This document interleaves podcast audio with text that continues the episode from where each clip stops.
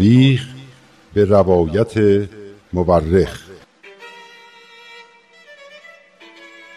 من کتاب تاریخ نبیل رو از ترنم دوستم گرفتم که بخونم. این کتاب یه قسمت از تاریخ ایرانه که تا حالا نشنیده بودم. کتابو که باز کردم خود نبیل که اونو نوشته شروع کرد با من حرف زدن. خیلی عجیب بود. ولی خیلی هم برام جالب بود. این تاریخ یه بخش از کاری از گروه نمایش رادیو پیام دوست. تهیه کننده و کارگردان امیر یزدانی.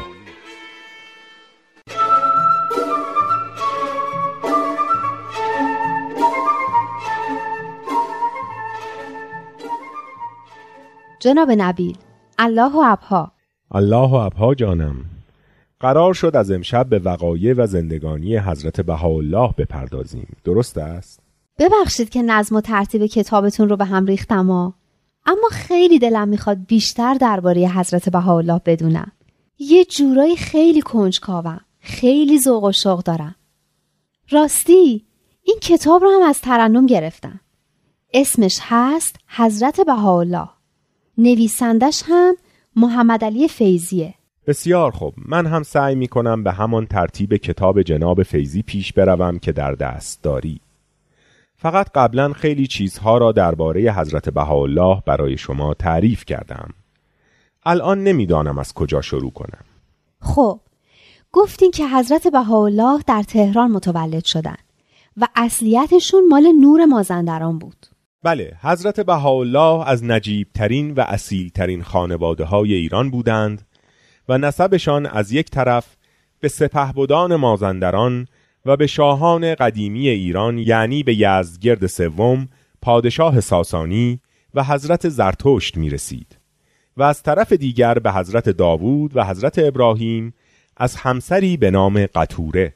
خیلی جالبه.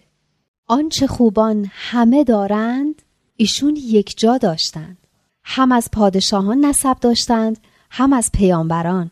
بله مقام و منزلت جناب میرزا بزرگ نوری در دربار و ثروت ایشان هم مورد حسد اطرافیان بود ایشان در قریه تاکر که از تویول ایشان بود ساختمان زیبا و بزرگی ساخته بودند که برای خودش قصری به حساب می آمد. گفتی تویول؟ یعنی چی که قریه تاکر از تویول ایشون بود؟ تویول ملکی بود که در قدیم از طرف پادشاه یا دولت به شخص یا خانواده ای داده می‌شد تا از آن نگهداری و برای آن هزینه کند و در عوض درآمد آن را هم به دست آورد. روستای تاکر را هم به میرزا بزرگ نوری داده بودند. پس پدر حضرت بهاءالله خونه در روستای تاکر ساخته بودند. این همون نیست که گفتین تزئینات و اساسیه بسیار زیبایی داشت اما سیل بزرگی اومد و بیشترش رو خراب کرد؟ بله همان است.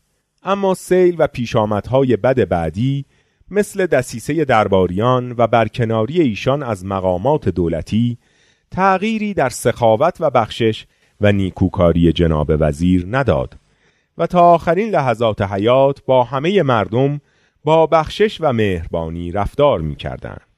کی فوت کردن؟ سال 1255 هجری قمری یعنی پنج سال قبل از آن شب تاریخی ملاقات ملا حسین و حضرت باب در شیراز. به هر حال جناب میرزا بزرگ همانطور که رسم مردان آن زمان و به خصوص بزرگان و صاحبان ثروت و مال بود همسران متعددی داشتند. همسر دوم ایشان خدیجه نام داشت. حضرت بهاءالله چهارمین فرزند خدیجه خانم بودند.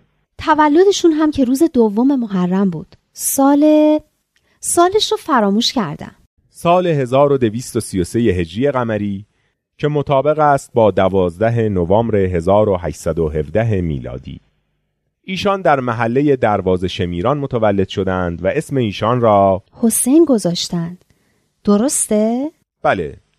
نام مبارکشان را حسین علی گذاشتند. مادرشان علاقه خیلی زیادی به ایشان داشت. اما از حالتهای این نوزاد خیلی تعجب می کرد و می گفت این بچه اصلا گریه نمی کند و حالات بقیه بچه ها در اون دیده نمی شود مثل فریاد و ناله و گریه و زاری و بیتابی و بیقراری چه جالب حتی پدرشان جناب میرزا بزرگ هم متوجه تفاوت زیاد این کودک با سایر کودکان بودند و بزرگی و عظمت ایشان را احساس می کردند. این بود که به خط خودشان دو بیت شعر بر سردر قصر تاکر که حضرت بهاءالله تابستانها را در آن میگذراندند نوشتند این را هم بگویم که جناب وزیر خط خوش و بینظیری داشتند که اهل فن آن را با خط میرماد خطات مشهور مقایسه می کردند. اون دو بیت شعر چی بود؟ آن دو بیت شعر این بود بر درگه دوست چون رسی گو لبیک کانجا نه سلام راه دارد نه علیک. این وادی عشق است نگه دار قدم. این عرض مقدس است فخلع نعلیک خب حالا لطفا معنیشو بگین چون معنی بعضی جاهاش رو نفهمیدم. بر درگه دوست چون رسی گو لبیک. کانجا نه سلام راه دارد نه علیک. یعنی به درگاه دوست که می‌رسی لبیک بگو. چون جای سلام علیک معمولی نیست. لبیک هم یعنی میپذیرم و اطاعت می‌کنم. این وادی عشق است نگه دار قدم. این عرض مقدس است. فخلع نعلیک یعنی اینجا وادی عشق است. پس بیست. این سرزمین مقدس است. پس کفشهایت را در بیاور. این شعر بعد از سیل و خرابی قصر تاکر سالهای سال بر سردر آن خانه باقی بود. خب البته جناب میرزا بزرگ اون خوابی رو که گفتین هم دیده بودن و معمر هم گفته بود معنیش اینه که پسر شما یک تنه و تنها بر تمام دنیا مسلط میشه و هیچ کس هم نمی‌تونه جلوش رو بگیره. عظمت ایشون رو هم احساس می‌کردن. این بوده که این شعر رو نوشته بودن. زمانی که حضرت بهاءالله هفت سال داشتند روزی در حال قدم زدن بودند که مادرشان بر برازندگی هیکل ایشان نظر کرد و گفت قامتش قدری کوتاه است. اما پدرشان گفتند نمیدانی که چه استعداد و قابلیتی دارد. چقدر هوشیار و باهوش است. مانند شعله آتش است. با این سن کمی که دارد سرتر از جوانان بالغ است. حالا اگر قد چندان بلند نباشد اشکالی ندارد. به هر حال از همان کودکی آوازه ایشان در میان دوست و دشمن پیچیده بود و حتی وزرایی که نهایت دشمنی را با جناب میرزا بزرگ داشتند به حضرت بهاءالله احترام میگذاشتند و ایشان را دوست داشتند. مثل همون حاجی میرزا آقاسی که گفتی. بله و با وجود اینکه به هیچ مدرسه ای نرفته بودند و پیش هیچ معلمی درس نگرفته بودند همه گواهی می‌دادند که از نظر علم و دانش و فضل و کمال نظیر ندارند. در تهران هر مسئله مشکلی که پیش می آمد و همه از حلش عاجز می شدند حضرت بهاءالله حل می کردند مثل همون مشکلی که میرزا محمد تقی نوری برای شاگرداش مطرح کرد و هیچ کدوم از شاگرداش نتونستن حلش کنند تا اینکه حضرت بهاءالله حلش کردند و اون مجتهد هم کلی از دست شاگردای خودش عصبانی شد. بله خلاصه اینکه چه در تهران چه در مازندران همه بزرگان و علمایی که حضرت بهاءالله را می شناختند بر بزرگواری ایشان شهادت می‌دادند و حل هر مسئله مشکلی را که پیش می آمد به ایشان می سپردند.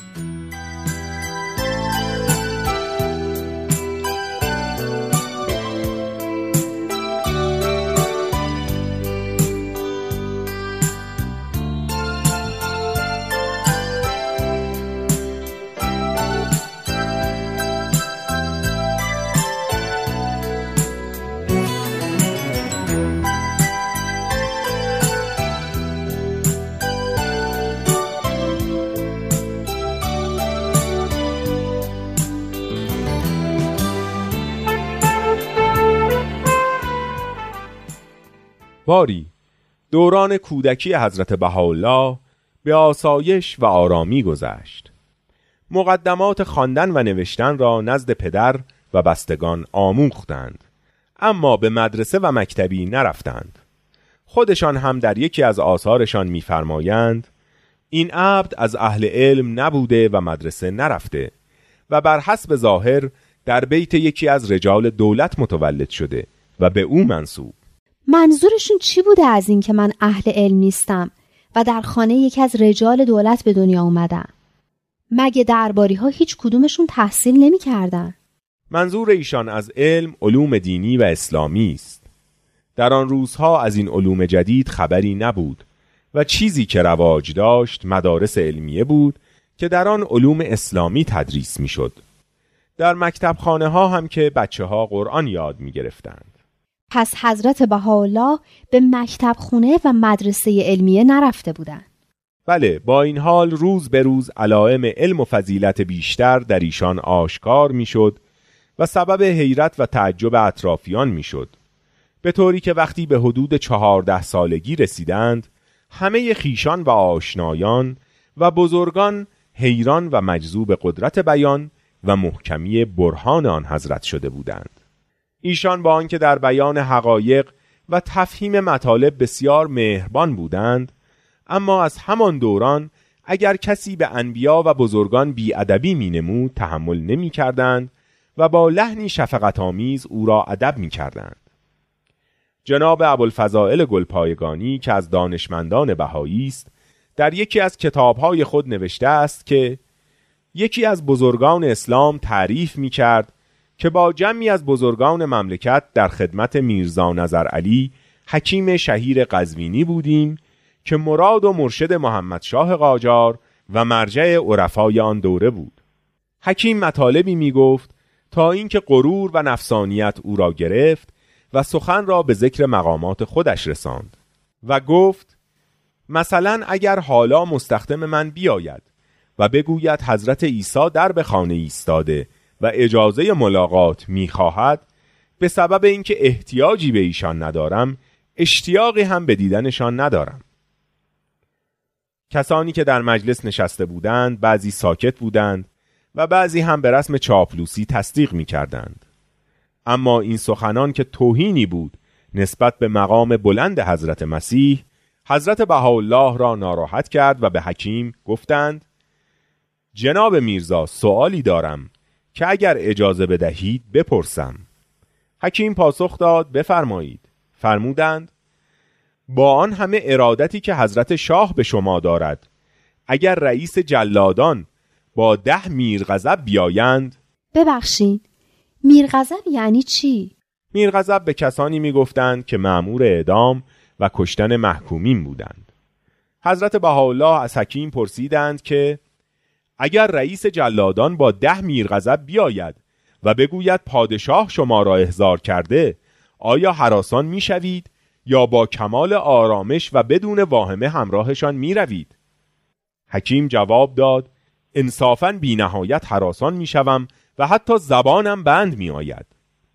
حضرت بهاءالله فرمودند اگر اینطور است با این زبان آن ادعا را نمی شود کرد. کسانی که در مجلس حاضر بودند از این جواب متحیر شدند و نتوانستند آن را رد کنند. واقعا هم کسی که از شاه انقدر میترسه که زبونش بند میاد چطور می‌تونه به کسی که پادشاهان عالم در مقابلش سر تسلیم خم می‌کنن این طور بیاعتنایی کنه راست می‌گویی باری حاج میرزا آقاسی بارها به حضرت بهاءالله مشاقل دولتی مختلفی را پیشنهاد و اصرار نمود که قبول فرمایند ولی نپذیرفتند و خود را از مسائل دنیایی دور نگه داشتند و در عوض برسیدگی به فقرا و زعفا پرداختند آن حضرت وقتی به هجده سالگی رسیدند ازدواج کردند یعنی در سال 1251 هجری قمری با کی؟ با آسیه خانوم دختر میرزا اسماعیل وزیر نوری. چهار سال بعد جناب میرزا بزرگ وفات کرد و سرپرستی خانواده نوری به حضرت بهاءالله واگذار شد. داستان ملا حسین را هم که برای شما تعریف کردم که چطور امانت حضرت باب را به دست حضرت بهاءالله رساندند. ایشان در مدرسه پامنار ساکن شد و از ملا محمد که به دیدن ایشان رفته بود و از اهالی نور بود سراغ خانواده نوری را گرفت و بعد که اوصاف حضرت بهاءالله را از ملا محمد شنید آثار حضرت باب را که در پارچه ای پیچیده شده بود به او داد تا به آن حضرت برساند گفتین که حضرت بهاءالله هم همین که اون آثار رو دیدن فرمودن که هر کسی که به حقانیت قرآن ایمان داشته باشه نمی‌تونه منکر این آیات بشه. راستی یک کله قند و چای هم برای ملا حسین فرستادن. این چای و قند خوردن داشته واقعا. این را هم گفتیم که بعد از این جریان حضرت بهاءالله برای انتشار امر حضرت باب سفری به مازندران کردند و به دعوت مردم پرداختند. اون موقع بود که شاگردای مجتهد اونجا بهش فشار آوردن که بره و درباره دعوت حضرت بهاءالله تحقیق کنه. اما اون که لابد میترسیده عجز و نادونیش در مقابل حضرت بهاءالله بیشتر معلوم بشه از زیر این کار شونه خالی می‌کرد.